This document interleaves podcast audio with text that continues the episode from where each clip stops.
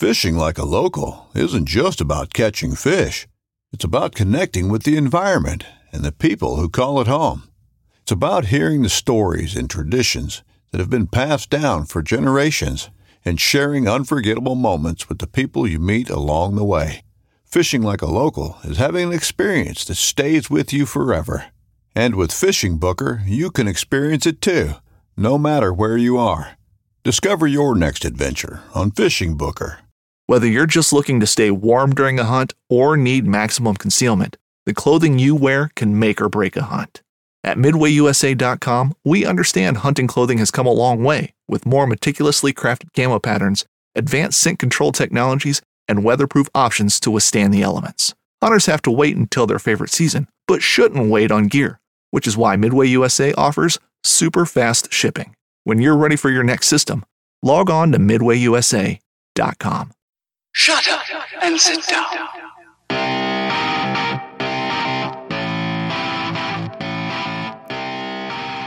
Hey everybody, Adam and John here back with another episode of the Bowhunter Chronicles podcast. And today we have the bow hunting fiend Greg Litzinger on with us uh, to talk a little bit about um, preparation for the season and um, kind of public land hunting and kind of what, what he's been able to do with it, uh, among other things. But uh, we really appreciate you being on with us. How you doing tonight, Greg? All right, man. Feeling good. Good, good. Counting down the days. Uh, few short weeks, I'll be hunting again. So, So when does your uh, season exciting. season open there?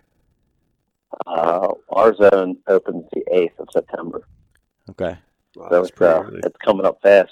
My Yeah. bow's in pieces right now. I'm looking at my bow and I'm like, man, I gotta get moving. I told you, you and John are like the same person when I hear hear you talk. when I when I talk to you, like yeah, we're gonna go on elk hunt. Like, uh, let's put on eighty pound limbs just cause. yeah, exactly.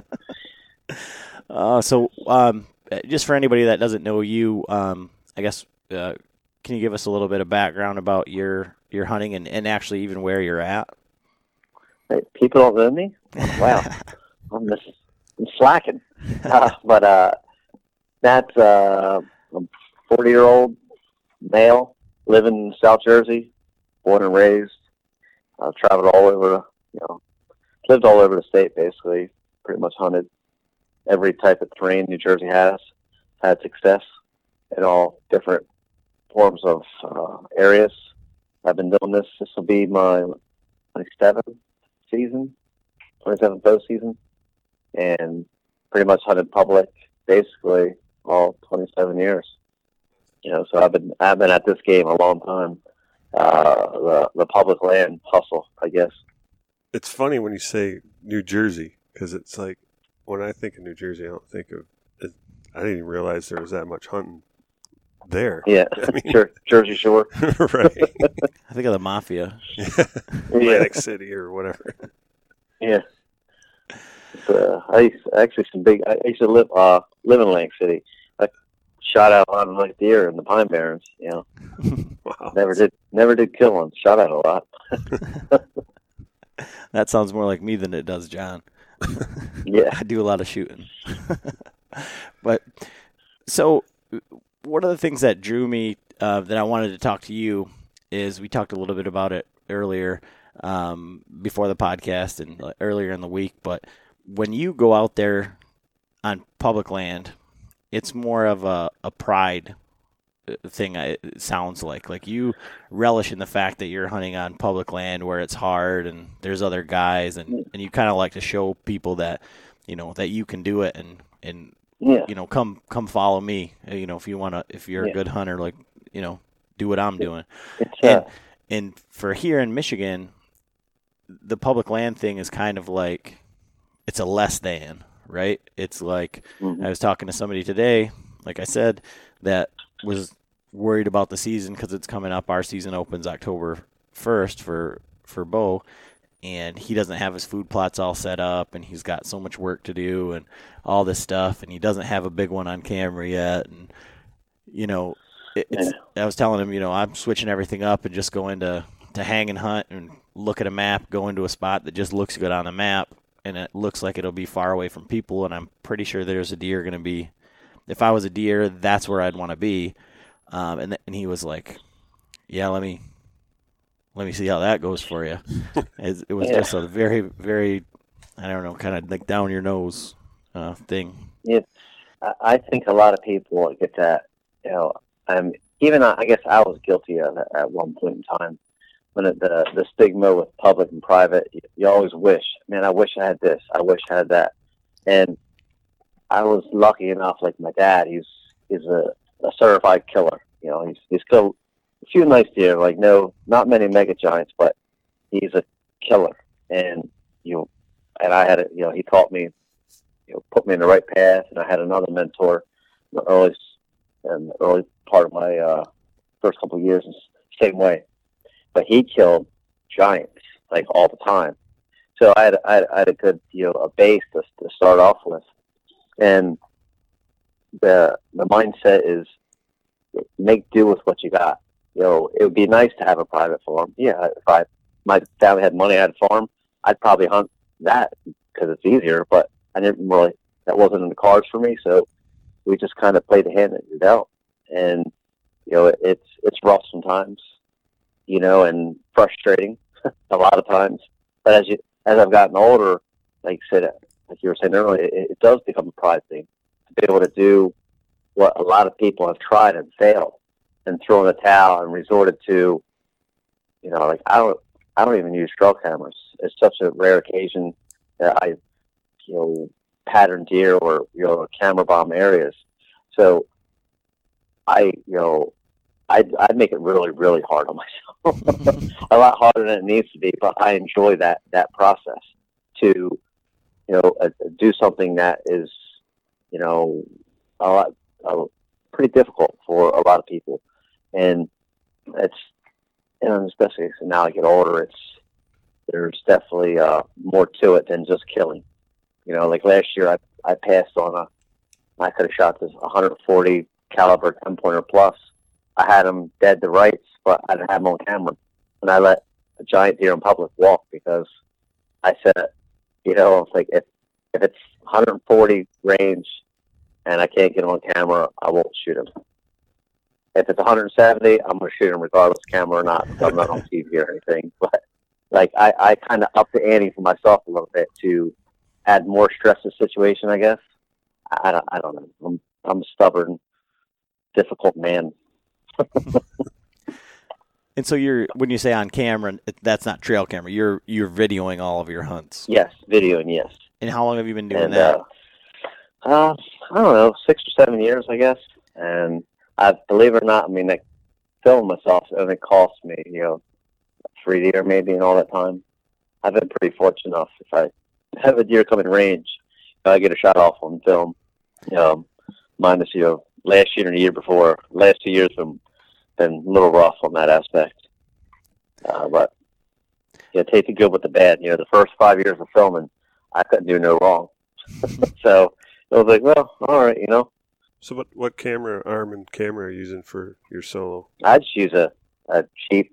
I started off with a two hundred dollar Canon Vixia and a lone wolf arm. I still got the lone wolf arm, and now I got a Panasonic HV seven seventy or something.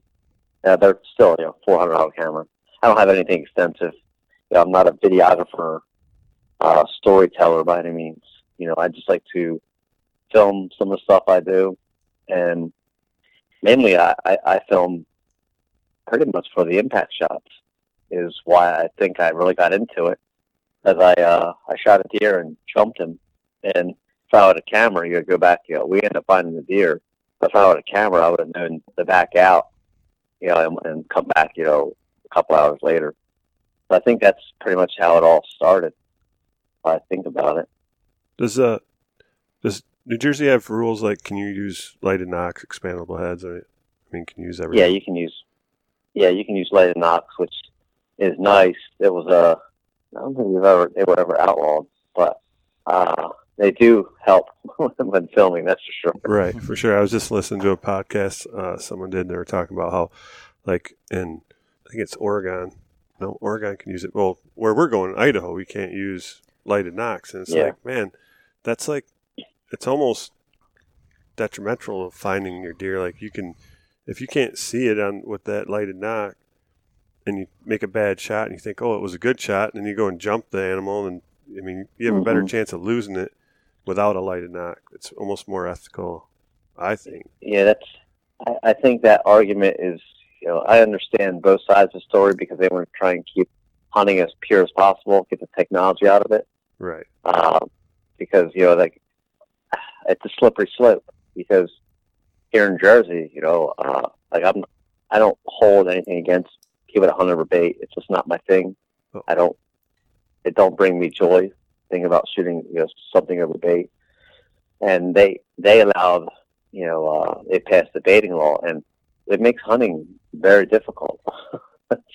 These, uh, you know, and with the advent of trail cameras and like all this technology aspects coming into hunting, you know, so I, I do miss the simpler times of hunting. But I understand some states that are hesitant in allowing some things. Eventually, they'll probably allow it because uh, that's what the people want, you know. Right. You know, but it's I understand all that. I mean, I'm on the same boat. I've never, never really bait. I mean, once in a great while, I'll do it for my son or something just to try to get it one under his belt. But as a whole, I've never baited. Well, and and now in in Michigan, they just where we live specifically is now the in the CWD management area, and there will be no baiting for our area completely. It's it's legal in Michigan right now.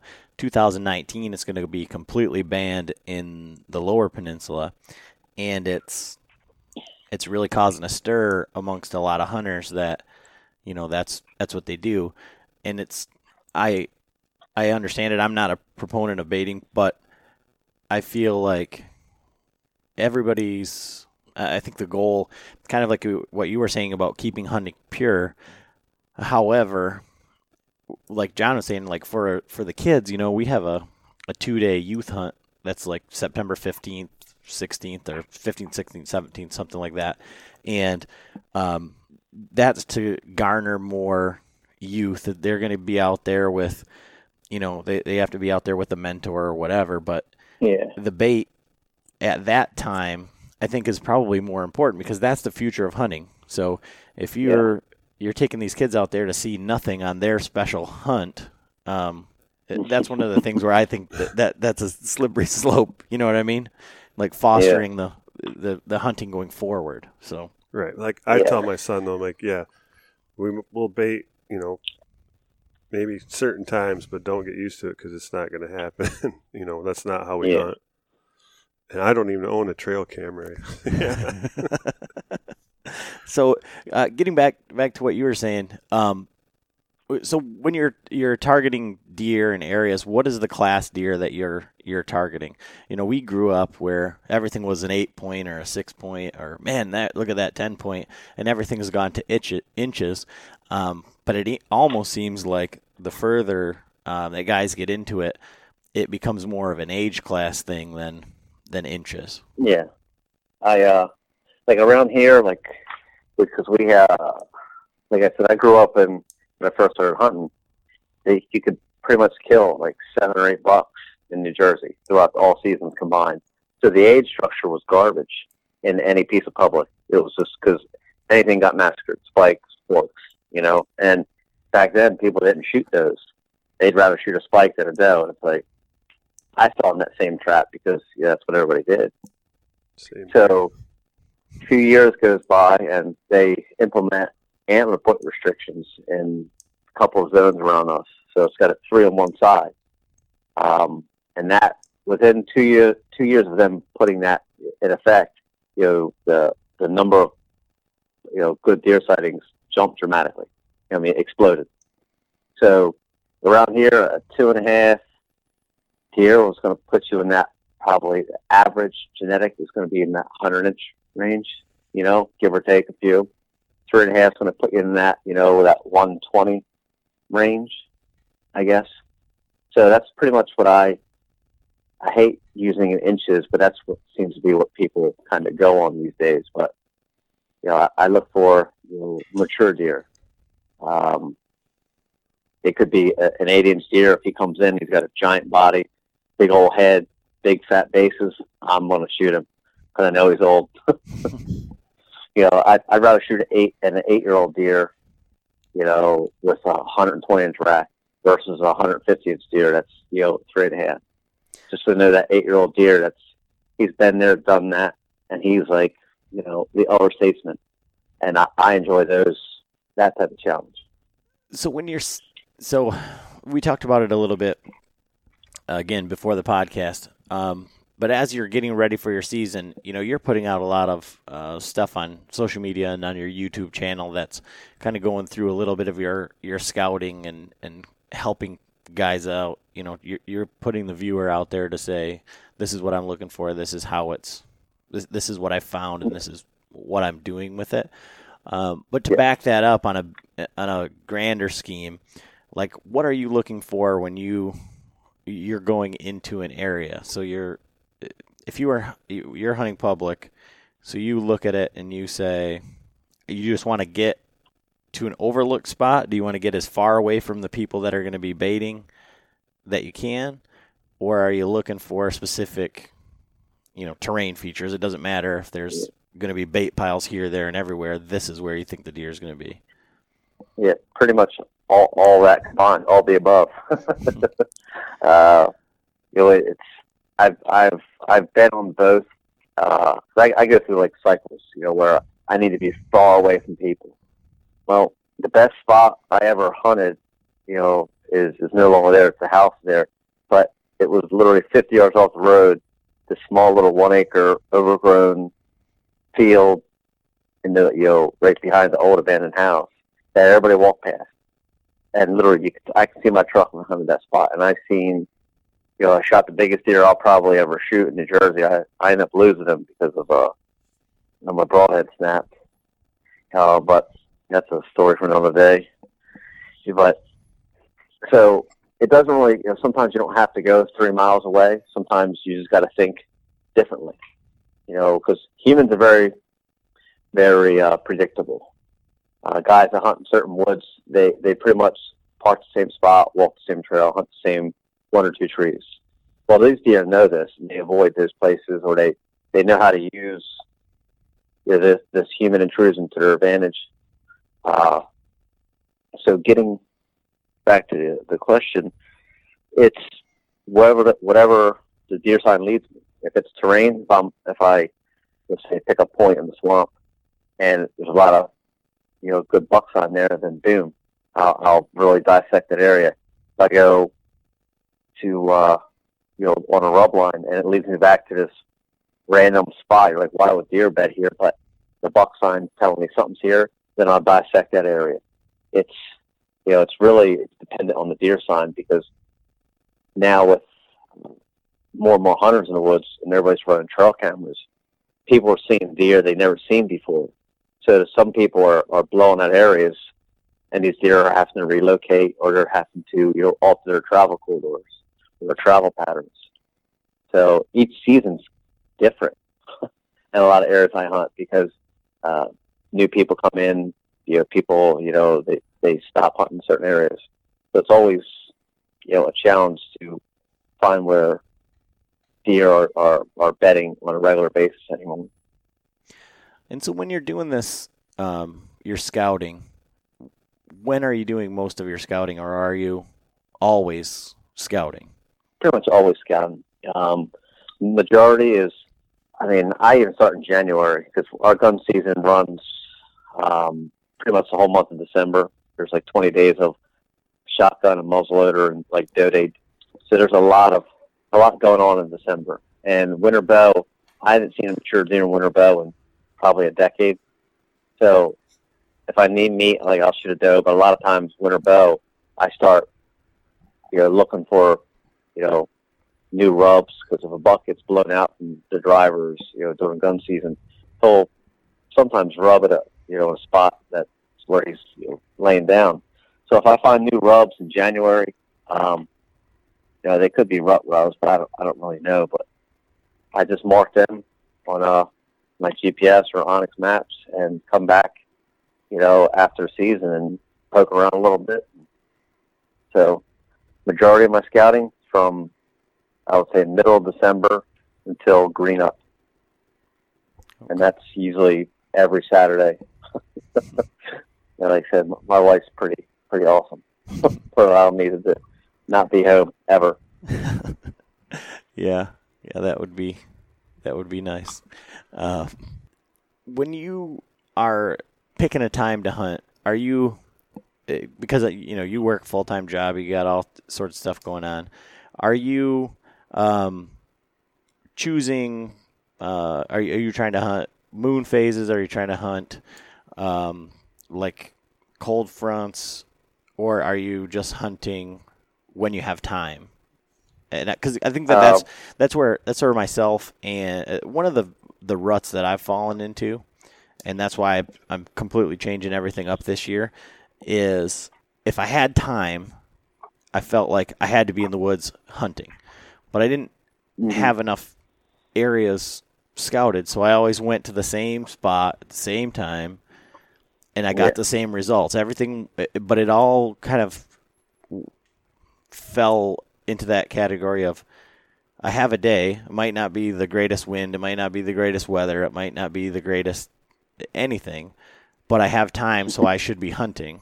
Where it sounds like I should take those days and just do some scouting or go to an area that I'd like to check out and just get up a tree and see what I see and do more of an mm-hmm. observation type thing instead of you know essentially wasting it on just going to the same tree that I've been to the last six hunts you know?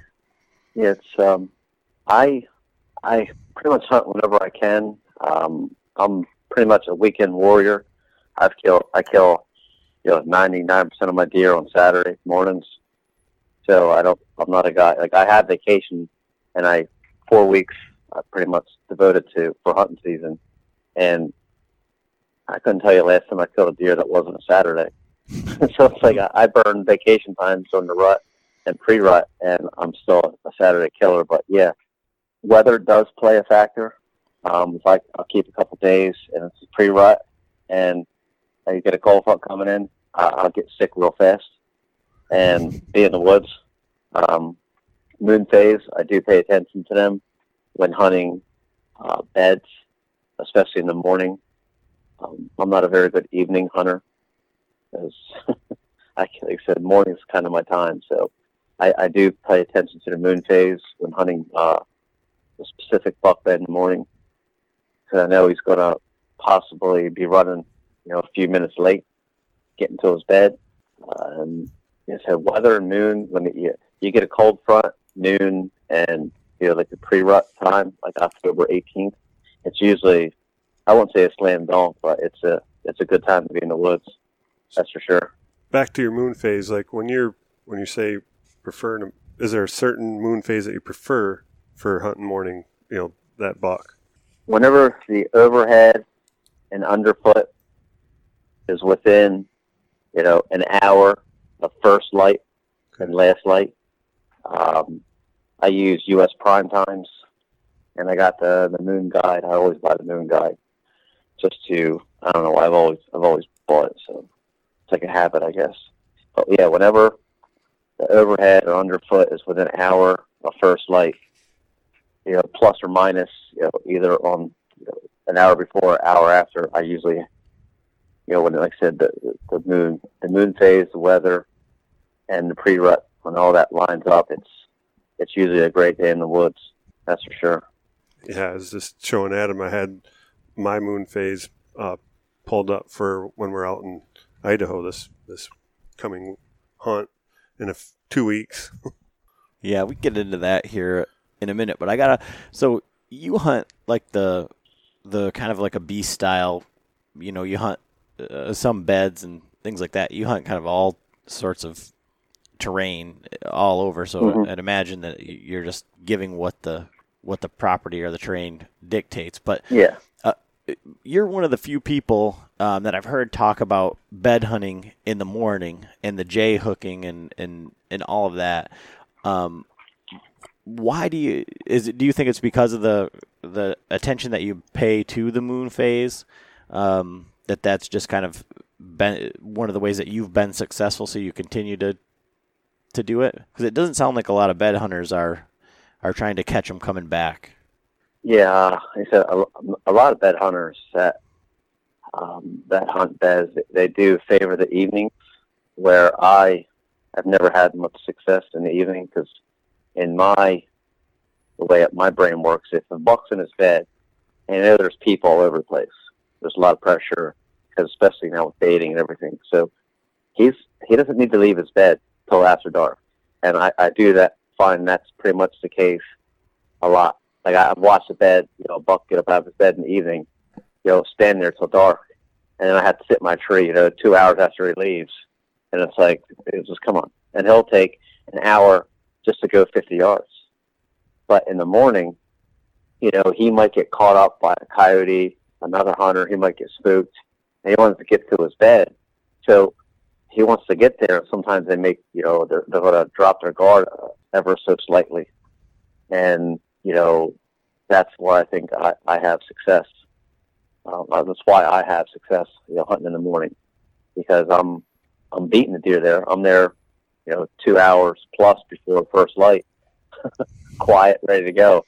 So, and and my findings, deer will bed in J hooks maybe fifty percent of the time.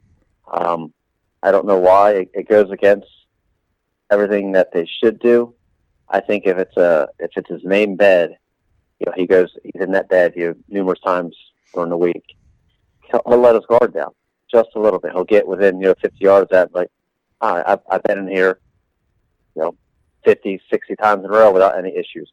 I'll just go right in because he feels safe there. You know, he drops his guard, and that's usually like right where I'm always seems to seem to be because I've had deer come in at from seven to seven thirty, long after first light. That seven seven thirty seems to be my time where I, I I kill all my big deer, coming back to bed in the morning, which goes against you know, like I said, a, a lot of standard industry. Um, I wouldn't even call it standard, but what a lot of people do. This is something I guess I've adapted, you know, numerous styles to to kind of suit something that works for me. I guess. So when you're when you're sneaking in there, are you using sticks and uh, hang on, or you already have it? yeah, Okay. Yeah, sometimes sometimes a climber, but usually in, in, the morning with beds, I'll use uh you know hang on and sticks because I've been set up and had a deer go in the bed. You know, I'm only 50, 60 yards away, and it's a buck I won't shoot anyway, or it's you know, or he gets in there before light, or it's a buck I won't shoot. I can usually climb down and get out without spooking him. You know, it takes me forever, but for the most part, I've I've gotten down, you know, on quite a few occasions with bucks bedded, you know, 50 yards away, and you know, slowly get out of the get out of dodge. Yeah, you're not going to do that in a climber. not very often, maybe once or twice, but Yeah, And so, what stand and sticks are you running? uh, I use Lone Wolf.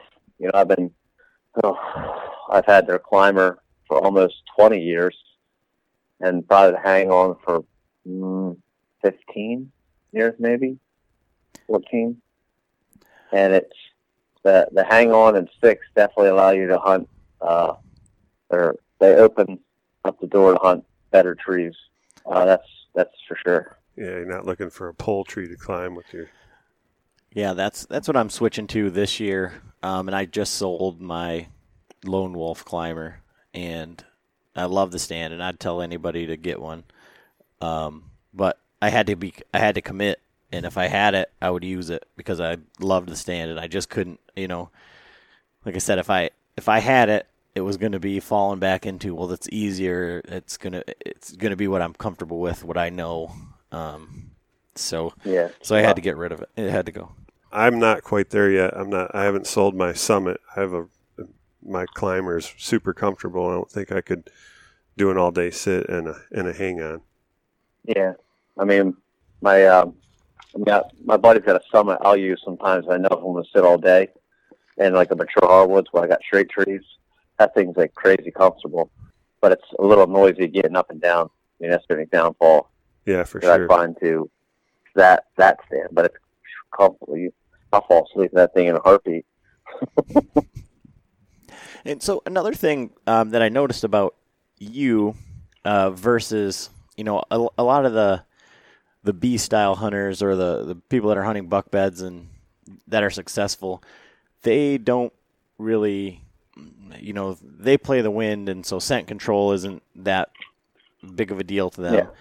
Uh, but then they also don't use any scents or, you know, you know, run anything like that. And you're working with a New Jersey company, and is Yeah. it, you know, you you do that just to, uh, I mean, set up a like a, a mock scrape and and get a point where Yeah, yeah. you want to kill them there, or I mean, I guess how are you using them? Because like I said, most people that that I've encountered in that style of hunting are like, well, we don't do any of that. We're just going in to kill this deer Yeah. at that time.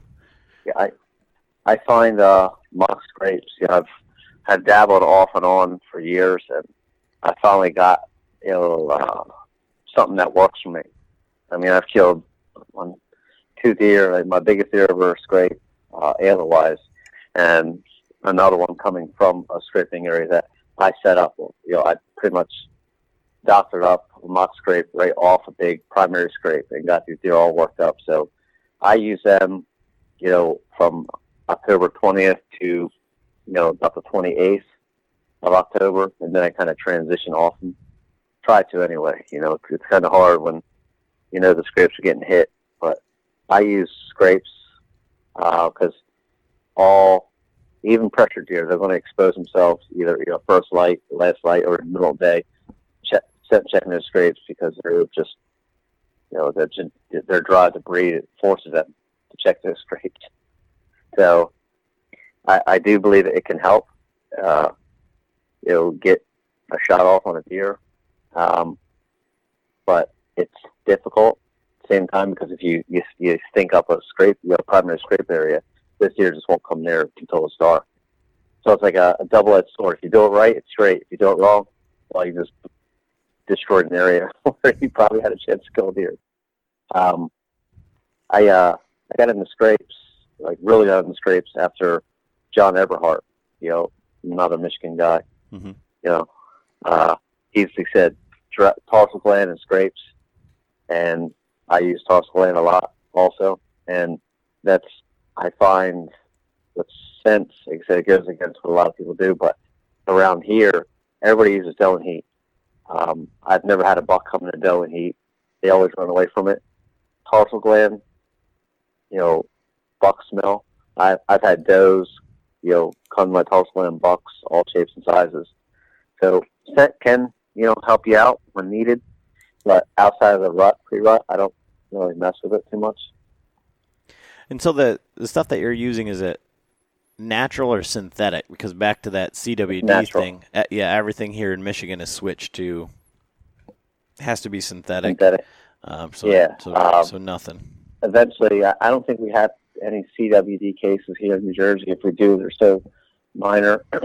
but I see synthetic scents pretty much taking over um, a lot of a lot of areas in the future. I don't under. I mean, I don't really understand the whole CW. I've never really read up on the the hows and whys of CWD, so I uh, I can't really comment any further on that, except what I pretty much hear or read on social media these days. That's pretty much all that's being talked about here in Michigan right now with everything that's going on. Yeah, and espe- like I said, especially right where we live, we're right in the we're not in the the the active zone uh, where they found the cases of CWD, but we're in the bordering counties where it's the management zone. So basically, Yeah. we're getting you know you know Yeah. a hundred years of hunting culture turned on its head, and so everybody that's that's hunting now is, is saying, you know, well, what about this and what about this? And you've got people putting out bad information saying that it doesn't even exist, and then you know you got scientists saying that you know the the way that you have to get rid of it is to kill the entire herd, and so there's a lot of infighting between the two groups. But yeah, that's one of the changes that they they went to was um, it, no No natural. no natural, and then there's something that it has to be approved by the ATA, um, some sort of governing body for for scents and Yeah, and that's just pretty much ur- urine-based scents only, though, correct? If I I'm think it's mistaken. No, I think it's anything because the CWD can be transferred like through saliva and like spinal fluids and everything. So Oh, okay. I think it's any any sort of lure is what they're what they're saying. So it's it's pretty crazy. So you had said that your your bow is in in pieces. what Yeah. what what's, what are you shooting and what what's kind of going on there? It's a it's a new breed, uh, Eclipse. An oldie but goodie. Uh, 2012. Uh, I just got new uh, new arrows coming and, and new strings. So I took it apart and I mean I, I pretty much take all my bows apart every year. Uh, rebuild them, just go over everything. I mean I got numerous bows. So if one goes down, I'm I'm not like hurting for a bow, but it's just uh, I don't know something I've I've been doing these last ten years or so. I just want to know exactly what's going on with my bow, and I said I can rebuild that bow and you know put it back together and have it shooting bullet holes in a couple hours. I heard in a previous podcast that you were on that you talked about bows and that you actually had uh, hunt specific bows, like if you're hunting in the swamp area and you have limited range. Yeah. Yeah, because like I said, I got you know uh, like a new bow. Uh, I, I very rarely buy a brand new bow. I mean, I use them I'm used, but like my new bows, my newest bows, I save them for hunting mature hardwoods where I can't get them ruined. And then I got my swamp bow, and then you know, I got my long distance bow. They all got different, you know, different setups for the applications. You know, my swamp bow, it's 50 pounds. Because if I got a hold an arrow back on a deer that's kind of tree for a while, you know, and that bow, you know, 20 yards is a far shot. Some of my setup, so I take that bow at 50 pounds, and I'm like, oh, you'll sit behind that tree, no problem. I'll hold this thing all day. yeah, yeah. So, uh, and also, you know, I, I wouldn't say I'm addicted to bows, but I like having different bows. You know, like picking up a different bow and shoot. Yeah, I'm in the same boat there. I like to have Yeah. some extra bows laying around. It's kind of nice when Adam's bows are here. I can go out and shoot his, even though they're a couple inches short, but they're still fun to shoot, play around with. So how did you land on uh, New Breed? Because um, I hadn't even heard of the company until we kind of started this thing and kind of dove into it. And then um, last year I wanted to go talk to them at, at ATA and shoot their bows because I liked their story. Yeah. You know, of just like, you know, had putting different limbs and risers in your garage and kind of growing it that way. I mean, it it sounds kind of like you know what John's doing here with you know just building strings for himself, and then you know other people want them and and, and whatever. Yeah. Um, but then they got like their trailer broke into and lost half their bows that they were bringing to ATA, so they only had a few that you could shoot. But uh, Yeah. how did how did you land there? Um, I uh, I said I've always liked the bows. The, the grip for me has always been a pleasure. You know, for me to shoot, like it just fits my hand very well. And I've always wanted one. And I was working at a shop at a time, and they didn't sell them, so I had to shoot. You know what they sold. So once I left there and went somewhere else, I found a new breed, cheap, two hundred fifty bucks, fully loaded on Archery Talk, my clips. So I was like, how do I not buy that? I'm getting ready to go on an elk trip, you know, in nine months. Perfect elk bow, long axle axle and fast, fast enough for me. And then uh, New Breed contacted me um, that summer about see if I wanted to, you know, be on their hunting staff because uh, some of my social media posts and pictures. So I signed on, and I've been with them, you know, two years, shooting for them for two years now. And the bows just they're not barn burners. You know, they're shoot 250 feet per second. They're just smooth. I mean, that Eclipse 2012, and at 70 pounds, it's so smooth. I mean, it's, it's like, uh, how do I not want to shoot a bow that's that smooth? Well, I mean, I guess the I'm, I'm fact. blessed. Well, I was going to say, I guess the fact that it's you know a 2012 and you're still shooting it, and it's Yeah. you know, it's kind of one of those things where I, th- I feel like the Yeah. thing the thing is on some level everybody wants to get a new bow every year, and I, I think you kind of alluded to that fact. You know, is like what you're told that you have to do is like, oh, well, Yeah. it's time to Yes. time to turn this one over. You know, the new thing is better and faster and and and Yeah. all that. you know, and and we're we're at an age now in, in the hunting community where it, there's too many consumers and not enough producers. Where we're told that you know a lot of people are consuming product. Vendor, you know, manufacturers are producing it, people are consuming it, but, but really nobody's really producing anything with it. You know, a bow, a, a bow is not necessarily going to make you a better killer by any means. You know, it might make you more accurate, but any bow can be accurate. You put the time in with it. You know, you still there's still a human element to it, and spending twelve hundred dollars on a bow every year, if you got the money, great. You know, I don't have that type of cash flow. You know, I'm not built like that. so, the 2012, 2010, you know, 2014, you know, whatever you can afford, shoot. Well, I've kind of told people that before because the I guess there's like two different like there was the, the old bows, you know, before they became parallel limb. And so if Yeah. anybody's shooting a bow, I, I would even say that's 10 years old. You can pick up the lowest model bow today and it's just going to be Yeah. so much different. And they haven't Yeah. done a whole lot with, you know, th- there's a kind of like a hard cap Yeah. on speed. You know, this, there's always going to be a, a faster speed bow, you know, as they approach, you know, 400 feet a second or whatever they're trying to do. But I think the real difference is kind of what you said as far as being smooth and then Quiet. and taking the vibration out of it. You know, that, that whole thing that they're trying to sell now, the dead in hand. I mean, when you shoot Yeah, all the bows side by side, you can tell, you know, what one is just just lights out. But if you were Yeah. to shoot your 2000 bow and the worst bow from 2018, it's going to feel like a Ferrari, you know, comparatively. yeah. So know, and that's uh, and a lot like vib- like I'm not really a big on the vibration. Like some guys are, all this bow's quiet in my hand. Like I, a, a decent stabilizer and string silencers and shooting an arrow heavy enough, pretty much takes a lot of that vibration out of the riser. I mean, I, I've never been shot a bow that and you know, not bought it because of vibration. Like if I was accurate with it, like that's the name of the game to me. I don't, you know, vibrations. You know, come winter time, you got a big pair of gloves on and drones pumping. You know what? I don't feel that vibration. Right. You know, and uh, and they are nice to shoot. Don't get me wrong. Like my 3D bow, it's it's comfortable, but my arrows are so light, it uh, the bow vibrates.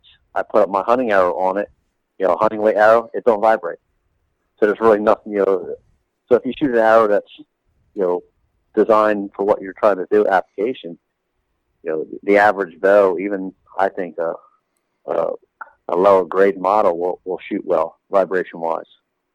Yeah, for sure. I you say that, and I'm looking at my. I have last year's Hoyt Double XL, and that's what I hunted with last year with like 560 grain Easton Axis arrows, and Yeah. that thing was just smooth, dead quiet. And then now this summer, I have it set up for my 3D bow, and I'm shooting like 390 grain uh, Easton Super Drives, which are just you know light as feathers compared to that hunting arrow. And now the bow is just it's loud and vibrating, but Yeah. it's still tack driver. I mean, when I'm on it. Yeah, anyway. exactly. you know, and a, a lot of it, you know, is, is uh, marketability. You know, companies marketing things. Their job is to sell. Like I get it, it's a business. You know, but a, a lot of people are are drinking the Kool Aid on a lot of things in all aspects of hunting. It's going to make you better, and I don't necessarily agree with that like personally. like what what Adam was saying, how when we were down at ATA, he shot like every bow, and, and I mean that's a great thing. It's like if you could just take and have them all blacked out, don't care, you know what brand they are, whatever. Just you pick up a bow and you shoot it, and you'll know when it's the bow that fits you. It's your style, like your draw, you know, cycle and back, you know, back wall and all that. Even I told my son, I'm like, we were up at the pro shop know, a couple weeks ago, and he was looking at the Triax, and he's like, "Oh man, this thing's sweet. I want to, I want this Mathews." And even at, he ended up getting a Mathews hat. I'm like, "Well, you need to go and just shoot the different bows and find out which one fits you, you know, in your style. Exactly. You can't just go, you know, brand specific. I mean, I'm hmm the last couple of years now I've, I've been a Hoyt guy, but before that I shot my Bowtech. Before that I was always shooting Mathews because they felt good. I was I like that wood handle and the feel of it. Yeah. But then I ended up going with the Bowtech and I just bought that like it was a used bow on eBay, and got it in, and I had never shot it, and it was like, but it was the right draw length, and so going from a Mathews Q2 XL to the Bowtech Boss, and it was a completely different draw cycle. It was, I mean, it shot Yeah. great, but it had like such an aggressive draw cycle on it. You could hardly let the bow down without Yeah. shooting your hand through it. I mean, it, great shooting bow, but not not for me. Not not for a hunting situation. Anyway. Yeah, and that's like and that just comes with personal experience. Like, like I said, a lot, not a lot of people put themselves out there to, to try different things. Um, you know, and like I said, I'm not paid to shoot new breeds. I get, I get a slight discount on those. You know, uh, but I guess if somebody's paying me X amount of dollars a year to tell you a bow's the best in the world, I guess I'd probably say that. Yeah. So, what one of the things I also what is your um, background because you've worked in bow shops and and things like that. So that's that's Mhm. kind of where you got all your knowledge as far as building them, putting them back together, taking them apart. Yeah, I uh, I self-taught. Um, I, I was getting tired of paying quote unquote pro shops to work on my bow, and I mean I fix things for a living, so it's like I was just lazy, not doing it on my own, you know. And I was just take it to a shop and I look at my peep and just like garbage, like just crap tied in. I'm like, I could do better than this. So I, I bought a Bowmaster portable bow press, and I bought a used bow or a, a, a bow from a flea market, and I pretty much just started taking things apart and figuring out how, and why, and a lot of reading on archery talk, a lot of talking to people, and then I uh, got a job in a shop and loved it. I was like, wow, it's actually fun. And then I went and worked for another shop, and, and then you know, working two jobs for five years gets old. So I took a took a hiatus from you know working at a shop, and now I just work at my house with a couple bows a year. I do miss it though, you know, dealing with customers and helping helping actual people that want to get better better. That's the thing I miss the most. with that in the season coming up, when people would bring their bows in, because I've got buddies that have bow presses and buddies that have worked in shops, and it was always, you know, right before the season, everybody comes in and they want new strings and they want this and they want that. Um, for people, for those weekend warrior type people or whatever that are just pulling their bows out of the cases right now, saying they've got a month to to get ready or get what are the some things that they should be checking out on their bows, or what were the problems that you saw, like in the pro shops, most often, uh, as people just started to dust off their bows from last year?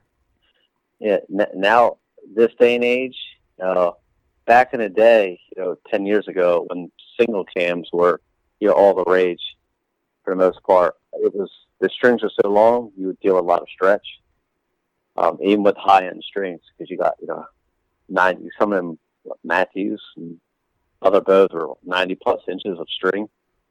Uh, you'd get stretch in them, and now with the the bows today, the, the cable is a lot shorter, so the timing really isn't too much of an issue um, if they have good strings on them. But if they got factory strings or lower level strings, I check the timing, or check the condition of the strings, serving, servings, uh, separations around the cam posts.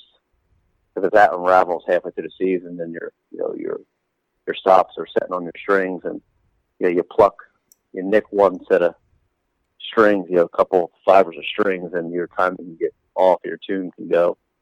And a lot of it's just set things to factory spec, and then like retune your bow. A lot of people will it tuned it, it shot great last year.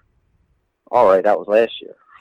let's let's put everything back in the factory spec and have you shoot it because maybe you you know you were off last year. Let's kind of start from ground zero and, and go from there. But you know, just your basic eyeball stuff.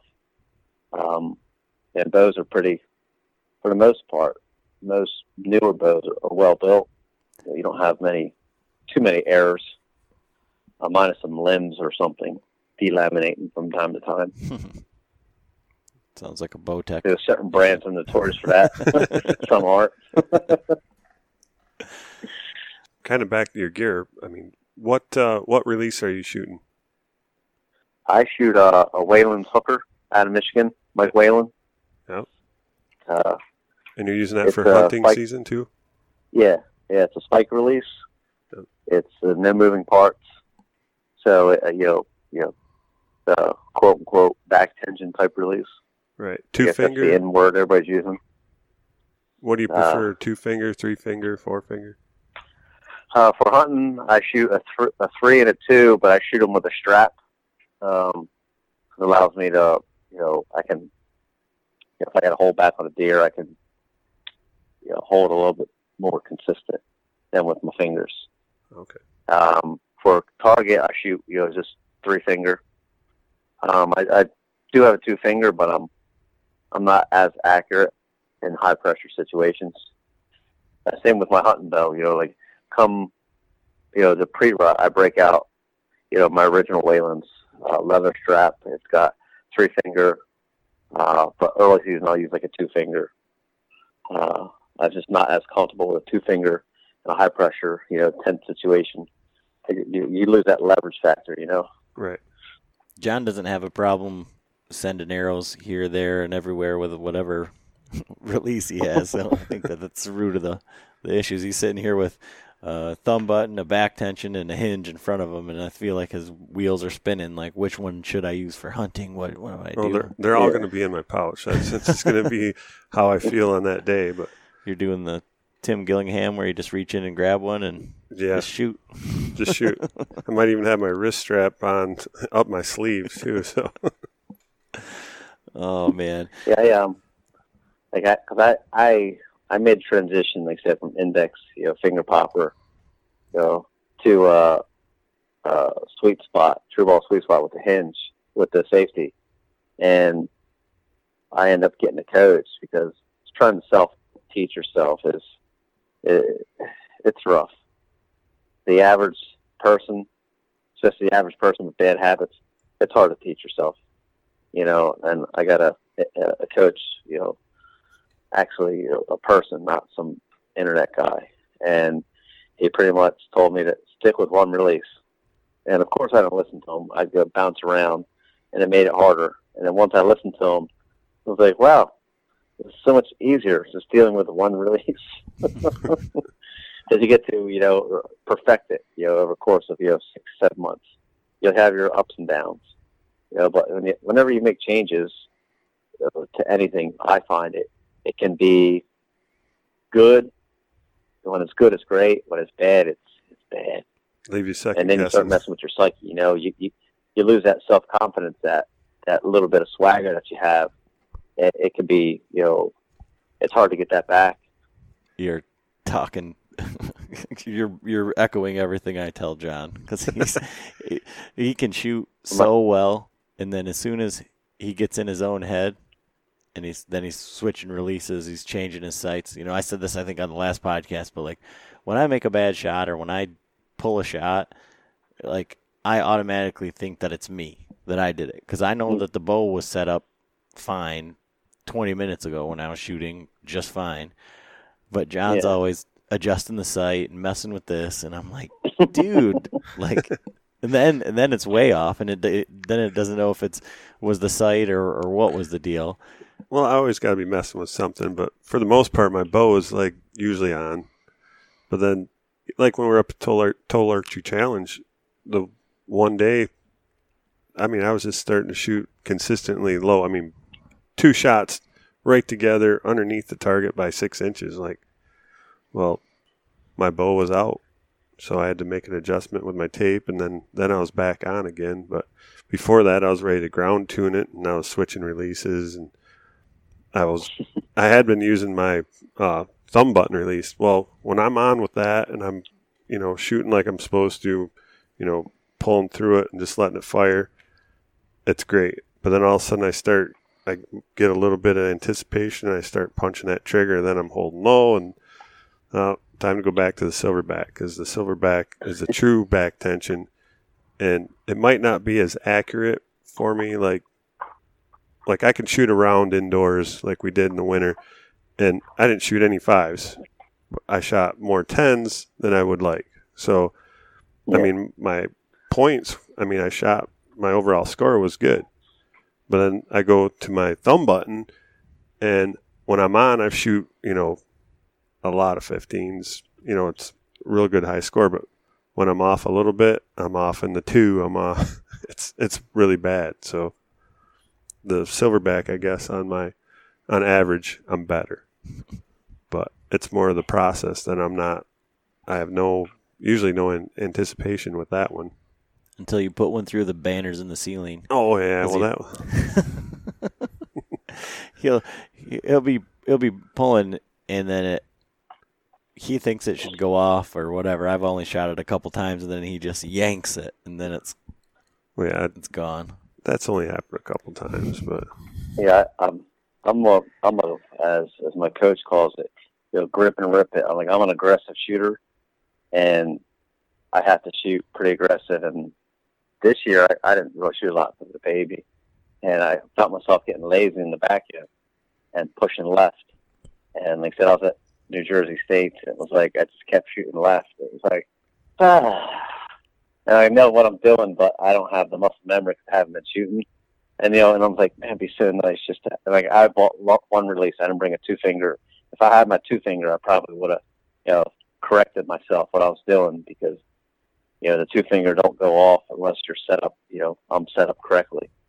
So it's like, mm, yeah, lesson learned on that. Always have both releases in my pouch. And so your transition to um, 3D came from kind of the the coaching thing, right? Yeah. So you, I guess, kind of go back through that story on how you ended up with a with a coach. I uh shooting well. I've always shot bow well, and as bows, you know, I decided to get a speed bow and a nice hair trigger index instead of my old, you know, fifteen twenty dollar Tru-Fire release. I bought a nice Scott, you know, uh, Little Goose, like nice roller, light trigger. Man, this is great. And I developed the worst case of target panic in the world, and I shot some deer in the guts and almost gave up hunting that year because of it. I had no confidence in my my bow, my setup, and I put a, a post on Archery Talk. I was looking for a coach, and my coach responded. Dave responded, and I brought him my setup, and he's like, He kind of just made this gesture, like, "Hmm," and made fun of me for a little bit, and we've been, you know, really tight ever since. first thing did he say? And- get rid of that speed bow. Yeah, I know. He, he said we're going to work with Index and work with everything I got. Like he's a he's an old level four uh, coach, so he's an older guy, you know. So he's been doing. I won't say older, but he's been coaching a long time, and it's that he's very anti-equipment. Use what you got. Become a better shooter with what you have. Like buying a new release, a new bow isn't going to fix what's you know in your ears, basically. Right. So we work with that uh, for a little bit, and then we drove up to uh, Lancaster Archery, and we tried a different couple different releases. And he's like, you know, buy this Carter thumb thumb release, and I hated it. I hated it, uh, but I still felt myself trying to punch it. So then I bought a Scott four finger hinge, and that was more. I felt more comfortable with that one. And then I started, you know, shooting some 3D with it. And I'm like, this is so scary. The first, I'll never forget the first time ever shooting at a, at a 3D course because I've never shot anything but in giant backstop. So here I am, like, pulling back on a, a deer that's like 31 yards. I'm like, man, if I miss, this hour is gone. yep. And of course I didn't miss, but I was like, wow, he shot that really well. And I shot a really, you know, strong that day. And within a couple months, you know, I was shooting the best ever, and that's kind of what led me to 3D uh, competing because I uh, was actually pretty good at it. when I took the whole, you know, trying to, you know, um, trigger the release with my finger instead of just shooting subconsciously, and it's been uh, an up and down ride ever since. More more ups and downs, you know. But the last couple of years, I've been winning some medals and winning some trophies, so I'm happy. So, what made you go with the Whalen, the the hooker? Just the simple design of it. Uh, yeah, yeah, the simple because I, I got it from hunting that one year. Like once I really devoted myself to shooting, you know, um, a hinge full time. But you know, back then, you know, I've been shooting these eight, eight years now, I think. but all the hinges had that little rubber band. Well, that would break, and then you got to do it manually. Well, it's noisy. And I had a, a thumb trigger. Actually, it was a TRU Ball. Yeah, break on me. I had a Carter break. I sent it back as a mechanical thing, but I had a, you know another thumb trigger break. I'm like, you don't. I don't want anything that's going to break. I want no moving parts, nothing. And I seen something on Archery Talk, and I was like, let me buy it. Uh, let me buy one of these. And I bought one, and I'm like, this is the worst release ever. it was so hard to execute. And once I figured out how to make it work for me, it was like, wow, this is actually pretty great. And I've been with them ever since. You know, it's it's a release for me. It teaches me to keep my forearm calm. Any type of tension in my hand, and release, you know, either won't go off or I start pulling hard right. So it's a good, you know, it taught me. It, it's still teaching me to this day. You know, to stay, keep my forearm relaxed and keep the tension in the back. Well, I think that's good. You know, to for for anybody to to hear you know that that you went out there and, and got a coach and that that's kind of like even a thing because that would not be the way that I would. I don't think that's not the way that I would approach it, and I don't know that that's the way that everybody around here. I mean, we we've got our Bowman's Club, and so we've got access to, you know, there there's there's some pro. there's some coaches and, and things there, um, you know, here in our our town, and there's a you know th- those coaches do a, a class through the uh, community college here out at the Bowman's Club.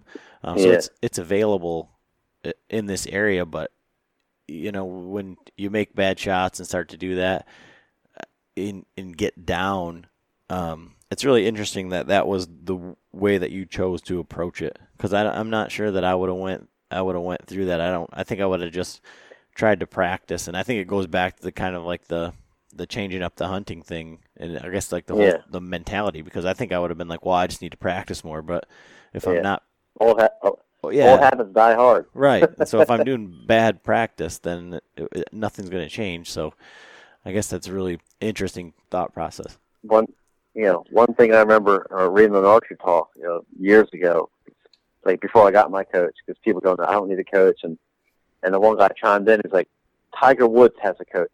Let that sink in. Tiger Woods has a swing coach. Just let that sink in, and it's like actually makes total sense. You, you look at you know baseball players, any type of you know professional athletes, they all have coaches, mental coach, physical coach. So for the average guy, that instead of buying a new bow, he could take that you know thousand dollars and invest it in coaching. For thousand dollars, you can get a lot of coaching. You know, because coaches don't charge a lot of money. That's a lot of coaching, and you're going to become a better shooter. And like in the process of me becoming a, a better shooter, it, it forced me to become like a, like a better person in the process because your self image and how you view yourself is pretty much how everything falls in line afterwards. So, you know, when I became a better shooter, I started thinking, you know, better thoughts. And next thing you know, like other aspects of my life slowly started to get better. And it's like, ah, this whole positive thinking stuff works. so it's like a two-fold, you know, two-part question. Uh, I became, you know, a better shooter and a, be- a better person. Well, that's awesome. And- weird. And, and, you know, um, that's one of the reasons that we wanted to reach out to you is because you know you've you know you've done a lot of podcasts, but you've got a lot of, of very positive and good things to say. I think what you're doing is is trying to you know teach people and help people and and you know inspire Yeah. people. There's there's no right way pretty much to you know shoot a release or or to, or to build a bow or to work on a bow or to tie in a peep sight. And there's so much out there that people get stuck on because you know this professional you know YouTuber uh, archer does it this way. I need to do it this way. There's so many You know, there, there's so many mindless drones almost. People, well, it's got to be tied in this way. It's got to be done this way. No, no, no, no. Find something that works for you, and that's where having a good support group slash coach, you know, a mentor comes into play because you know, they're going to work with what you got, you know, instead of trying to tell you what you don't have. And you know, there's like my hunting technique. It's it's such a melting pot of different things. It's not Dan Infalt. It's not you know John Eberhart. It's not you know Greg Miller or all these people or like my dad. It's it's a little bit from everybody, and I kind of made my own little recipe, and it, it works for me. You know, it, my way might not work for everybody, you know, but it should work for everybody. Like you should find your own way to, to what works for you because we all have different strengths and weaknesses. So you just need to focus on your strengths, show up your weaknesses, but focus on your strengths. If you're if you're a good rut hunter, you know, focus on the rut. Like I'm a terrible rut hunter, so I do you know a lot of my killing is in October. So I focus, you know, from October 6th to 26th. That's like when I'm really 110% focused on deer, like mature deer. So in the rut, it's uh, kind of like a free for all. Like hopefully I'll get lucky this year. yeah, I think you know that that's a kind of what I was going to say is like that whole find out what works for you, but but take what you've got and and you know use it and and make it work for you thing. I think is kind of like what comes through in the that public land thing, right? So Yeah. that's I mean we're at, right here where we're at. There's I don't know two or three thousand acres about five miles down the road, and I never Mhm. hunted there in my whole life, and it's that's where I'm focusing this year because you know it is right there, and I I feel like you know I'm I I did not necessarily feel guilty, but I feel like I've I've got that piece of land there, you know, to use that there's deer on, um, and I'm Yeah. gonna try and use that and learn that piece of property, and then take what I learned from there and apply it Yeah, it's all, everywhere you know, trickle down effect. You know, you become good in one area, you usually it, it overflows in the other area, especially when it comes to hunting. Um, I know with guys that take on this uh, different approach, there's a learning curve. Like once you figure out what what works for you, you, know, you can take your knowledge and go anywhere in the country and see deer. You know, like my my methods of hunting terrain and bedding. Uh, we were in Montana last year. I mean, I was finding mule deer beds, elk beds like it was nothing. I mean, giant elk bed, you know, it's huge. And I'm like, oh look, there's the horns. You can see where the horn, the horns are busted, all the the pines up, kicking up mule deer out of beds. And I'm like, ah, I can't even go across the Montana without stumbling. upon Like I'm just gravitated towards you know finding where animals dead, and, and it was kind of kind of neat actually. Well, that's a great transition. You know, this is kind of changing it up for us. It seems like you know we started this whole thing, uh, you know, talking about you know we were going to talk about bow hunting and whitetails and all this stuff. And as the podcast evolved and we started planning this elk hunt, it's been kind of elk talk like the whole time. And so you were out uh, just recently. Uh, I think last year you said in in Montana elk hunting. Um, so, Yeah. w- what advice do you have for us as far as going out on our first um, elk hunt? hunt ter- hunt terrain. Um, uh, like I said, I, I didn't take a bugle with me because I, I I'm not a very good bugler, so I took a cow call, and because I, I know from like years of turkey hunting, uh, like the gobble calls around here, any animal that's pressured because you know most over counter areas are going to be severely pressured, and we chose an area that wasn't. We weren't that far from a, road. We didn't want to be further than three miles from a road because two people and an elk, you know, 100 degree heat, you know, possibly. We didn't want to lose any meat. So we, we hunted, we know we were going to be dealing with a high pressure area. So I went into, you know, not an aggressive mode, into a more seductive mode, a cow call and hunting terrain. And it, you know, we've seen, you know, seen a lot of elk. Almost got shot at a few of them at the same time. And if it's going to be hot, water. We ran out of water like twice, and to try and find water, or that's just brutal. I mean, absolutely brutal. Uh, you know, I'm a mouth breather, so I I consume a lot because I got a messed up uh, nose. So I drink a lot of water just to keep my mouth moist, and I was burning through an excessive amount of water. Um, so that was rough. For two days, it was really warm, and I spent more time getting water than actually hunting. Hmm. And that was not planned. Till I probably lost, you know, a couple. I, I, I did lose a lot of time because I was constantly trying to find water to drink.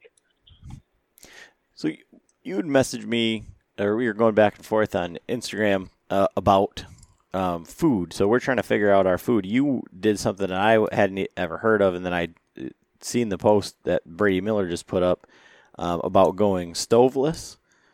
And so, Stoveless, yeah. what was your? I I guess what did you what did you pack for food doing that, and how many calories did you pack for each day? Uh, I uh, say because we we packed in, we had enough food for five days, and I originally it was anywhere from like like three thousand calories a day. I did a lot of oatmeal, uh, dried fruit. I did GreenBelly bars that are really dense. Um, and I didn't bring a said I didn't I didn't bring a stove. Um, I went all just trying to keep the sodium down because uh, my feet swell up, like my knees and feet will swell up too much sodium. So trying to consume like the prepackaged like dehydrated meals, I'd up like a tick. so I was, uh, and that's just from my own knowledge of eating stuff around here, uh, and like my you know some of my injuries I got and the the elevation change and stuff. So I knew better than to bring oh, high sodium uh, content meals. And my dad's a big Appalachian Trail hiker, and I talked to him and some other people, and just from my time camping, I uh, I simplified it and just made up, you know, stoveless meals basically. And you know, I I didn't even consume. I came home with a day and a half worth of food. Went out, had five days worth of food, I came home with a, probably a day's worth of food. Um, I didn't really need as many calories as I thought I was going to need, which was strange, but I like to eat. Just too busy chasing elk, right? You know, uh, my buddy Rick went with me. He's a, he's a big, you know, he's got a lot of muscles to feed. and He he ate a lot of food. He even he even came home with food, you know, more food than he originally had planned. Um, but maybe we were just we packed more just to be safe. I don't know, like a, a subconscious thing. We're like, hey, you know what? I'll pack another couple extra hundred calories in this my day uh, for for the day, just in case. Well, and that's that's why we're that's why we're asking all the questions because going out there, Yeah. you don't you, you don't have any idea. I mean, we we are just you know trying to learn from everybody else, but I feel like unless you Mhm. you're out there and you know, uh, you know what you need. Yeah, it's one of those trial, trial and error things. Like I like I do a lot of hiking and camping here, you know. Um, so I got an understanding of that the backcountry style living. So I, I know what works for my body and what doesn't. So I try to stick with what works for me. Um, so I did uh like honey, um, honey almond butter, the GreenBelly bars. Um, I didn't even think I packed two MET-Rx bars and I did like um, oatmeal in the morning with whey protein, with powdered milk, uh, like some raisins and stuff. So I did uh, a lot of stuff I eat here regularly on, on the regular. I just uh, bought some dehydrated versions of it. You know, dehydrated fruit, apricots I like, so I bought dehydrated apricots, walnuts, almonds, and you know, I had oatmeal for breakfast and oatmeal for dinner. And he said, uh, I bought, I used my buddy's stove, you know, for coffee, like twice. That was about it. Like I said, my, my thing is like, I can, I can eat crappy food for five or six days. I'm out there to hunt, not to, uh, you know, have a five course meal. I don't mind, you know, suffering a little bit. Right, and I mean, hopefully that that's the the the least of your worries is your your food. You know, it's, it should be about the hunt. So Yeah, and it said even with the stove too, like uh, it's they're kind of bulky with, with uh, you know, and I and I, I was loading my pack in, like my pack wasn't big, like I'm I'm a little guy, you know, and I had like my pack was like four thousand cubic inches, and I was having a difficulty getting the stove in. You know, I had to separate the stove and like all these things. I'm like, I just like I, there's, I'm just not even going to bring it. If I need to use a stove, I'll, I'll, you know, I'll, I'll use bricks. You know, but like I said, I didn't even bring any meals to heat up. I just had for coffee, and I should have just got the instant cold coffee and just had iced coffee. It probably would have been better. What what pack were you running? I uh, I took a wilderness pack. They're out of Washington, Oregon, or something. Um, Washington, maybe. The wilderness packs. Uh, I have uh, long legs, long arms, and a short torso. I have a 16-inch torso, and I'm you know five ten and a half. It's just kind of strange. So not a lot of pack manufacturers like commercial based because I didn't go anything. You know, I didn't have a lot of money to spend on the pack. You know, I think I got 400 bucks in my pack, if that, and they actually customized the pack for. You know, my spot and scope and stuff. They actually, you know, built me a custom pack, added some things to it that I, just from my years of hiking, I, I knew what I kind of wanted. So 400 bucks basically, you know, to my door for a pack that I had a hand in designing uh, that fit my torso. So, you know, in hindsight, you know, if I, well, I wouldn't say hindsight, if I had more money, I, I'd, you know, go Stone Glacier or Kifaru or something along the lines, but I ain't got, you know, money to burn like that. I asked that because I'm still dealing with my pack. I mean, we ended up getting the oh, the Alps. They're the steel frame pack, and Yeah. it was comfortable and You know- stuff at first, but the straps were having like once you get like 60 pounds in there, the straps wouldn't hold the weight. It just kept slipping and slipping. So then Adam come up with the idea for these uh, MOLLE straps, which are actually uh, like military surplus, and I ended up getting one, and then that was it was too much padding on the back, so I ended up taking it up to the local canvas place. They cut it up and sewn them up, sewed them up, and put grommets in it. Yeah. Basically, like the factory one or the Alps one that came with it. But I'm still dealing with the issues when I got it. There was something in it, like got in the fabric, and it gave me a major rash. Now every time I put it on, I'm still getting like itchy, scratchy red marks. I'm like, man, this is going to be Yeah. horrible if we're out sweating out there in Idaho and I'm all rashed up. and with, with me and pack, like I've I've tried different packs on, and and I said I don't mind a little bit of uh, discomfort, so to speak. I'm out there, like, I mean, I I love 40, 50 pounds, and I've been doing that with a not even a pack, just my stand sticks and everything for years with no padded backpack strap. So I've destroyed my traps, uh, hiking and stuff like that with ill-fitting packs. So I can have a pack that's not perfect and whatever. Um, I'm out there elk hunting. If I'm sitting there saying, well, this pack isn't comfortable or, you know, it don't allow me to carry 150 pounds. Listen, I've carried 100 pounds in my pack.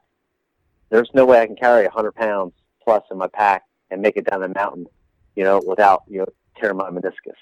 So the idea of me sticking all this, you know, weight, this friend can hold 200 pounds. I don't need to hold 200 pounds. I can carry about 85 pounds comfortably without me worrying about breaking my neck. Exactly. Yeah. know, That's where I'm at. I'm like at.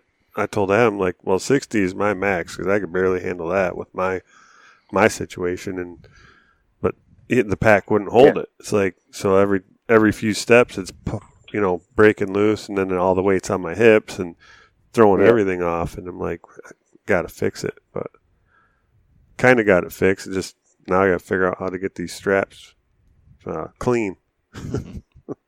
it's uh, you guys are getting close to it too, huh? Yeah, we got two weeks. Yeah, less than we leave Oh the yeah, 31st, so it was two Yeah. weeks Friday. Yeah. Are you guys flying or driving? driving. Yeah, that's what we drove, and that was we did the whole Rushmore, um, Yellowstone thing on the way home. So that was pretty gnarly. um, it, it is boring though. It was like thirty hours. That was rough. Yeah, was like, we're 34 hours. You know, I just bought my truck too. Well, we took it a few months before the trip, and a new to me truck, and it was like, man, I put a lot of miles on my truck. Went through, you know, a set of brakes, you know, a lot of miles. I'm like, wow, this is not fun. But uh, yeah, it's like if I, I plan on, I might be going back to Montana next year. I uh, got some unfinished business, and uh, I just enjoy it. You know, it's a it's a good experience. You know, grant we didn't kill anything, but you know, I, I don't kill a lot of whitetails sometimes. So if you're for elk hunters, if you're expecting to kill an elk the first time out, you're sadly mistaken. Just set some set some small goals, you know, to get elk in range, you know, and, and work from there. So it's you don't look at the trip as a disappointment. Yeah, for sure. We definitely have we have our goals set quite low.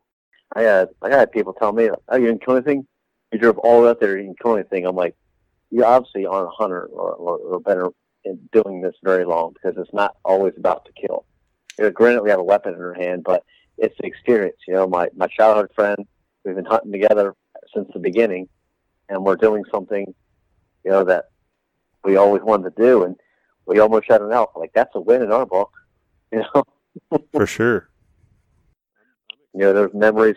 If him and I ever get back out there, it'll be great. If not, we got those memories. Right. I'm looking at it as an adventure, and you Yeah. know everybody has to start somewhere. And like my dad goes out there and um, does the whole guided thing and shoots him with a rifle at you know a couple hundred yards, and Yeah. he's very much you know I'm spending the money, I'm making the trip, I want to come Yeah. home with with something, and you know that Yeah. for for the money that it costs to have a full outfitted guide, you know type thing, there should be you know 99% success rate or or whatever Mhm. but that just doesn't get my blood up you know like Yep. that that sort of that sort of thing is uh, for old guys you know i mean if you're if you're you know in in any kind of shape and you know you the, the that's not the adventure that you you know you should Yeah. be seeking a, a, a a larger adventure i guess Yeah, and our goals when we went out was just to, you know an elk and shoot any legal. Like I wasn't, I wouldn't shoot. Like I didn't realize how big elk were. you see the first one, you're like, what the? They're that big? And the whole time, like the first time we see the elk, I'm like, I mean they're off in the distance. I'm like, I have to cut that thing up and take it off the mountain. Like, wow, that's that's really, hmm. because I didn't want to. I wasn't. I was like, I, I told myself I wouldn't shoot a calf. And I remember after I first shoot my first like, mature cow, it's like, I think I'd shoot that calf now because it's still an elk, and I could, you know, make one trip off the mountain with it maybe. Because there's some big animals. They are big. I mean, like, wow. And it's just, uh, yeah, it was it was pretty cool, you know. Well, that's one of the draws to where where we're going is it's any elk, and I feel like that that ex- kind of like exactly what you were saying, but the whole packing it out thing is like part of that experience, and so I would Yeah. not want to forego that because I was after a certain antler size or antlers or Yeah. anything like that. I mean, ultimately, you're out there for the experience and the meat, and Yeah. it's it it is what it is, you know. Yeah. Do you guys ever quarter up a, a whitetail and pack it out? I've not, no. No, I've never Yeah. cornered them. Just Yeah, it's we. I shot a doe, and uh, we took it. You know, we pretty much quartered up in the woods uh, before we went. You know, the, the season before I went, and I mean, it was way. it's unless you do it a few times, like it was tough. We tried to quarter it without gutting it and stuff like that. We had no idea what we were doing. You watch all the YouTube videos you want in the world. We're like, yeah, we'll hold this here until you're done. You're like, this doesn't make any sense.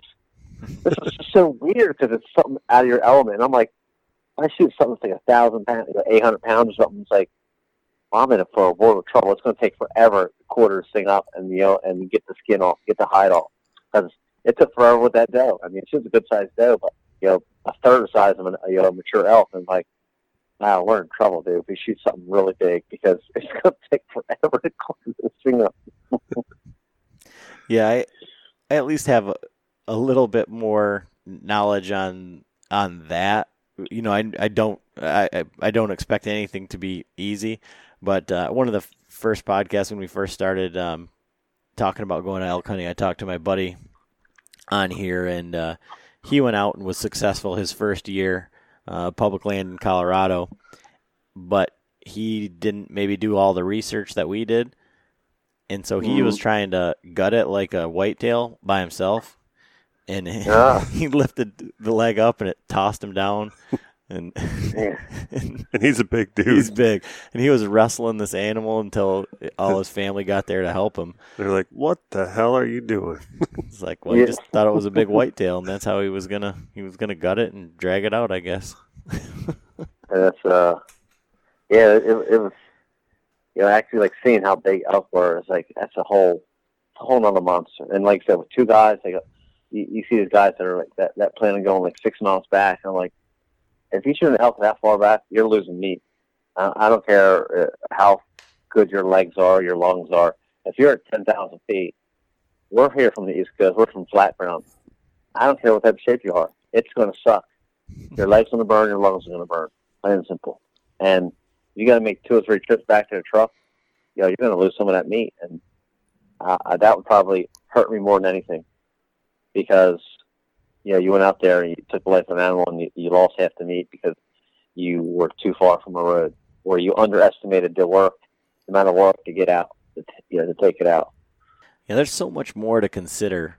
like weather and you know the terrain, vert, like where that thing dies. You know, like you might make a bad shot in the elk, it might run it, you know, half mile in the wrong direction. And when you say weather, what was the weather like when you were out in in Montana? It was hot. The first two days hot, and then it rained for like a day, and then we got like twelve inches of snow. we got we got snowed off the mountain. We actually had to. Uh, we got snowed off the mountain because it was like we didn't have gear for it. It was dropping down to it was like 28 degrees, and we made a call like we're to freeze to death out here because we had gear, you know, 40, 45 degree temperatures. Was it? We can tough out one night, you know, we get down to 30, but it was 28 or you know close to 28 degrees, and it was still daylight. And we're like, get ready to. We're like, we got to get out of here. We're gonna we're gonna freeze to death because it snowed, it rained and snowed, so we couldn't even start a fire if we wanted to. We tried starting a fire, and it put us in a situation where like, you know what, let's get out of here. And we drove because out there, like, just it's just not like you know a city. We drove for like an hour and a half trying to find a place to stay, not like a hotel, because we didn't plan on staying. It like it was totally like we didn't know what to do. We found a place to stay, and we went out the next morning, and it was probably 12 to 14 inches of snow with drifts, you know, up to my thigh. Oh my gosh. Yeah, everything out there is so remote. Yeah, and I like it. Like that rush hour. We drove to one that out uh, on the on the way home. We drive through rush hour, and it's like, this is rush hour. this is like nobody here. Yeah, that's the hard part where we're going, you know, I reached out to as many people as I can feasibly come across, you know, that are hunting in near in the same area. Like, what are you playing for? And they said, oh, yeah, you know, just 20 to 90 degrees. So, like, oh, thanks Yeah. for narrowing it down.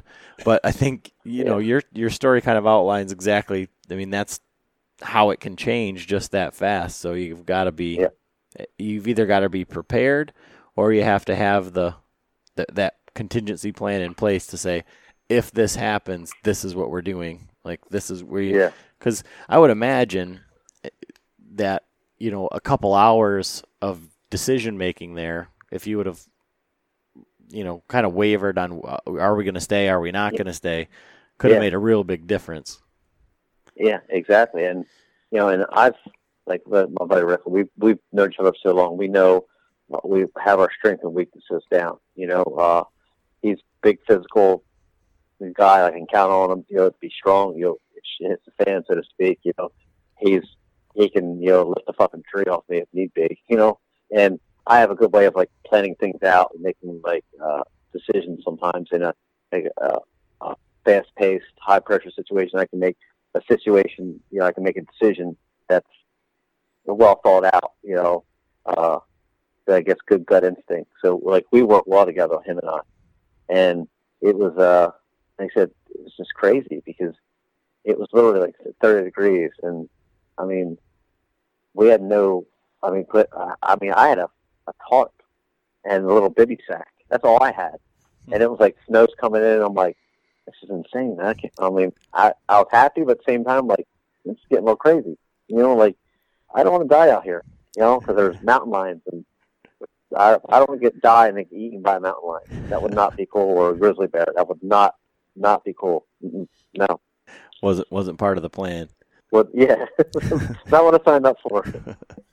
and uh, like I said, it's, and that's a lot of the, the I think people underestimate because I, I I was a snowboarder for a year, so I've been in the mountains when getting a bad situation fast. You know, it's like being out in the boat in the bay in the ocean, and storms come in, and you're out there like there's nowhere to go. It's like, oh well, we're in it now.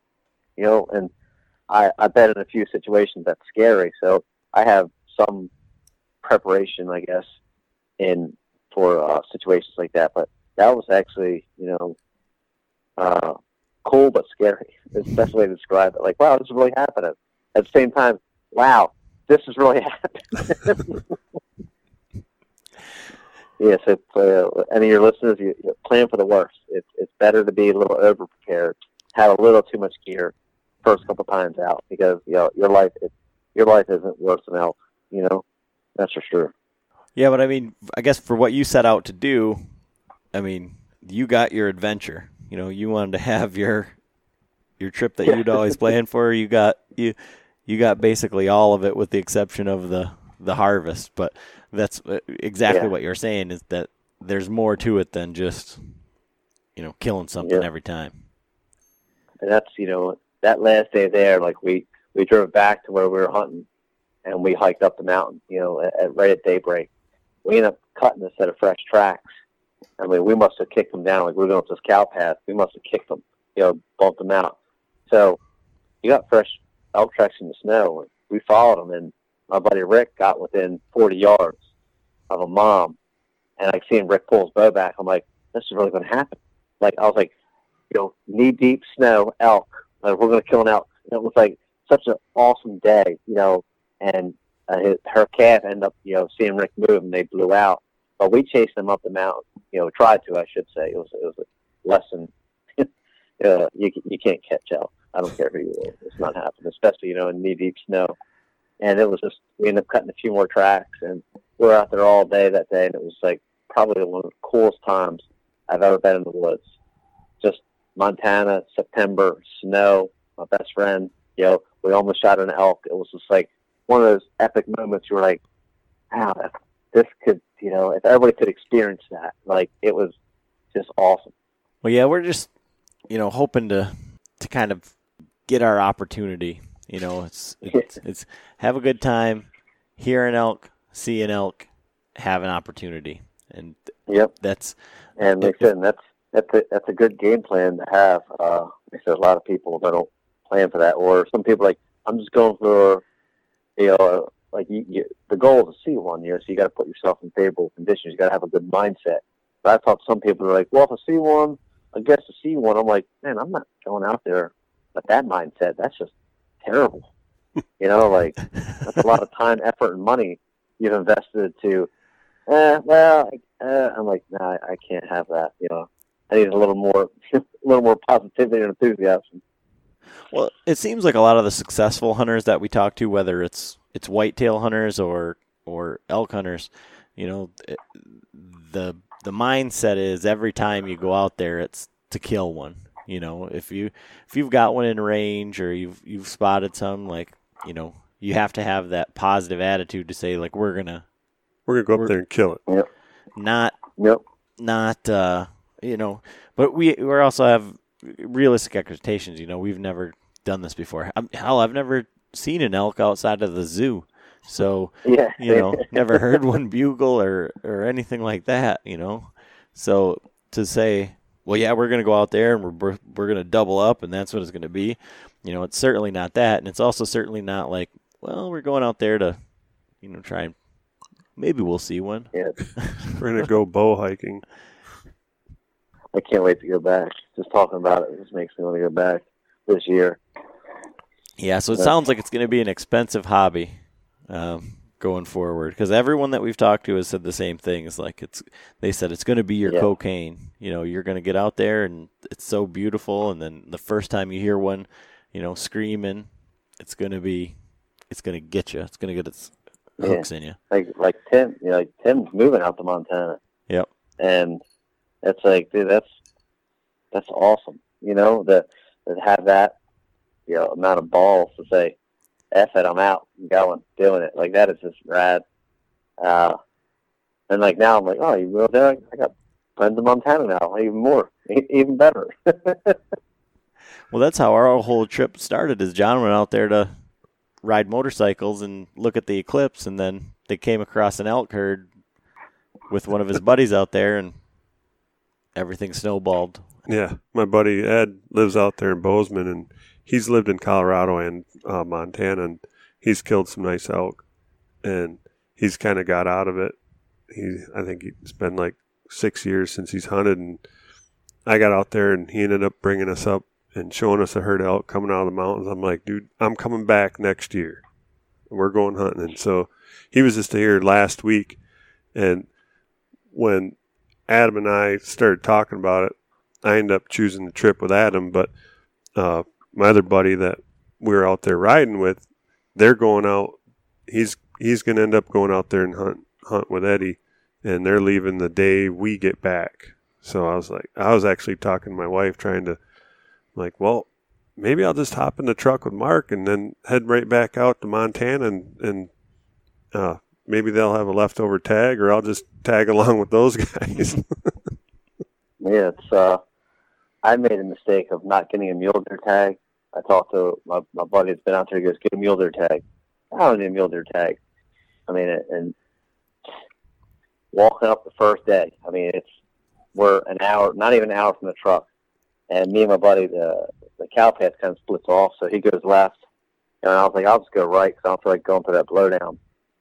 And I'm just on the just going across this little like little creek, and he goes to this blowdown. Here comes this giant mule deer, stands up, you know, 150, 160 inch mule deer.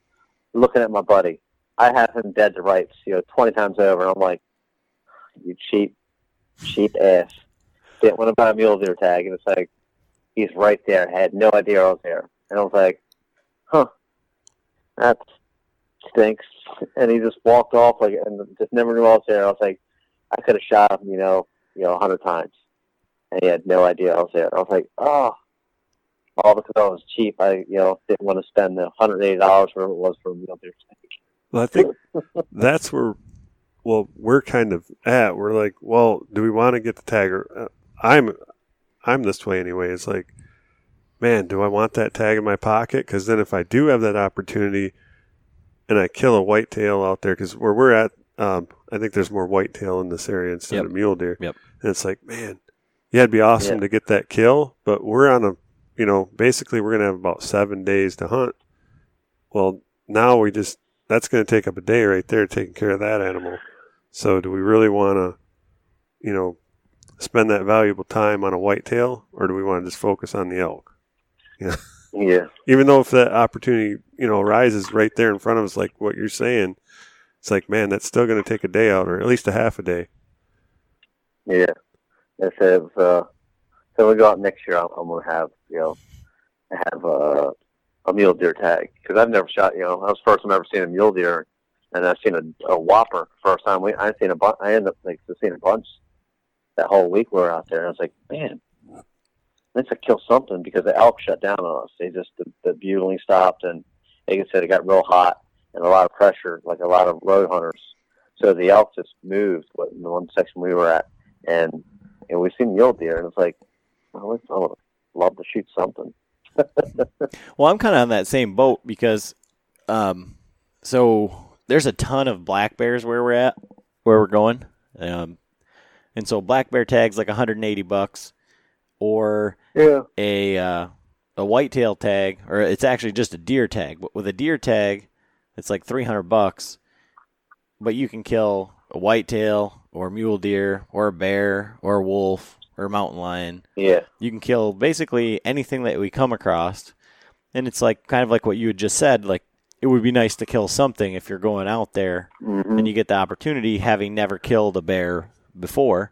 But then uh, like john's saying you gotta then you gotta take care of it. But if you know if Mhm. it's the same case where you get out of the truck you walk to the top and there's one standing right there in hindsight you you're you're kicking yourself. So i don't know Yeah. I, I think i'm probably just gonna buy one i mean when i was filling out all the applications and doing all the stuff you know, it, it would have significantly made it more expensive. But now that the elk tag and everything is the hunting license and everything is purchased, it's like, oh, now it's just you know money on top of it. Yeah. It's an easier pill to swallow, I think.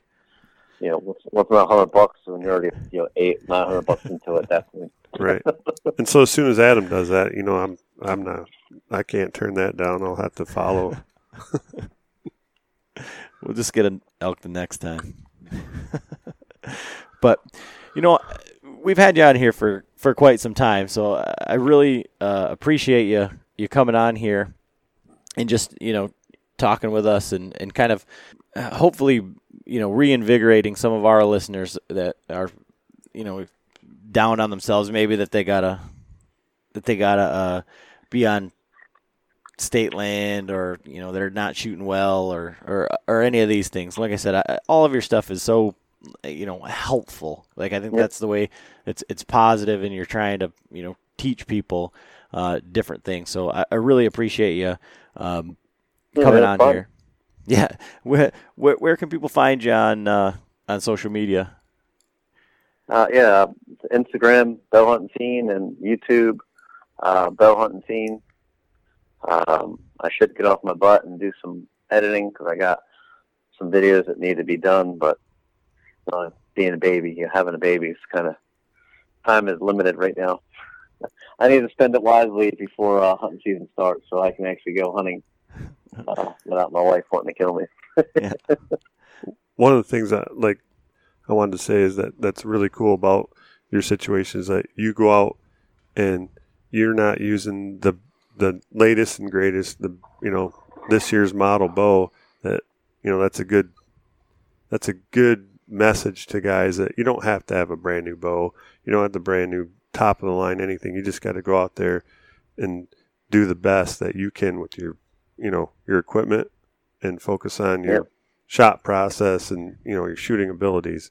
And you'll still get, you're going to go out there and I mean you're you won New Jersey uh, the New Jersey State um, 3D Yeah. Yeah, I was you know, state champion. I've podiumed twice this year. Two third places. Last year I was state champ, and I placed in Virginia, Delaware. Um, it's an all with hunting model bows. Right. Like, I don't shoot like a shoot through riser or you know. I mean, I won Jersey State last year with literally a bow. Uh, Newbury sent me a bow. I literally shot it three times. I had a humming rest, a humming stabilizer, and a cheap forty dollar Apex sight. Yeah. And you know, I ended up shooting first place. Getting Well- getting first place. that's pretty No. refreshing to hear that so Yeah. and that's the best part. You know, when I, I step up to the line, like people look at my equipment, you know, and, and uh, I'm covered in tattoos, you know, and all that stuff. So people, I get that weird look, like, what's he doing here? And then when I beat him, not just beat him, I crush him, and I just look at them like, uh, and give them that little smirk, like, yeah, how do you like me now uh huh, Oh yeah, well this has been great conversation, Greg, and uh, we really appreciate having you on. So uh, we'll have to catch up with you. yeah. Good luck out there. I wanna, I wanna see good pictures, good stories, and I wanna see some bloody arrows. We're definitely going to give it our all, but I think I think you that your last little tidbit there is is we're we're buying extra tags, so we're gonna we're gonna shoot something. Um, but yeah, we'll, we'll we'll try and catch up with you after the season, and um, we're we'll definitely be following along, seeing uh, all those monsters that you're killing out there on on state land. So Trying. I think that's all we got for today. So thanks everybody for listening, and uh, you know to be sure to follow along with Greg and everything that he's doing. But we're pretty much all set for this episode. So thanks for listening. all right see ya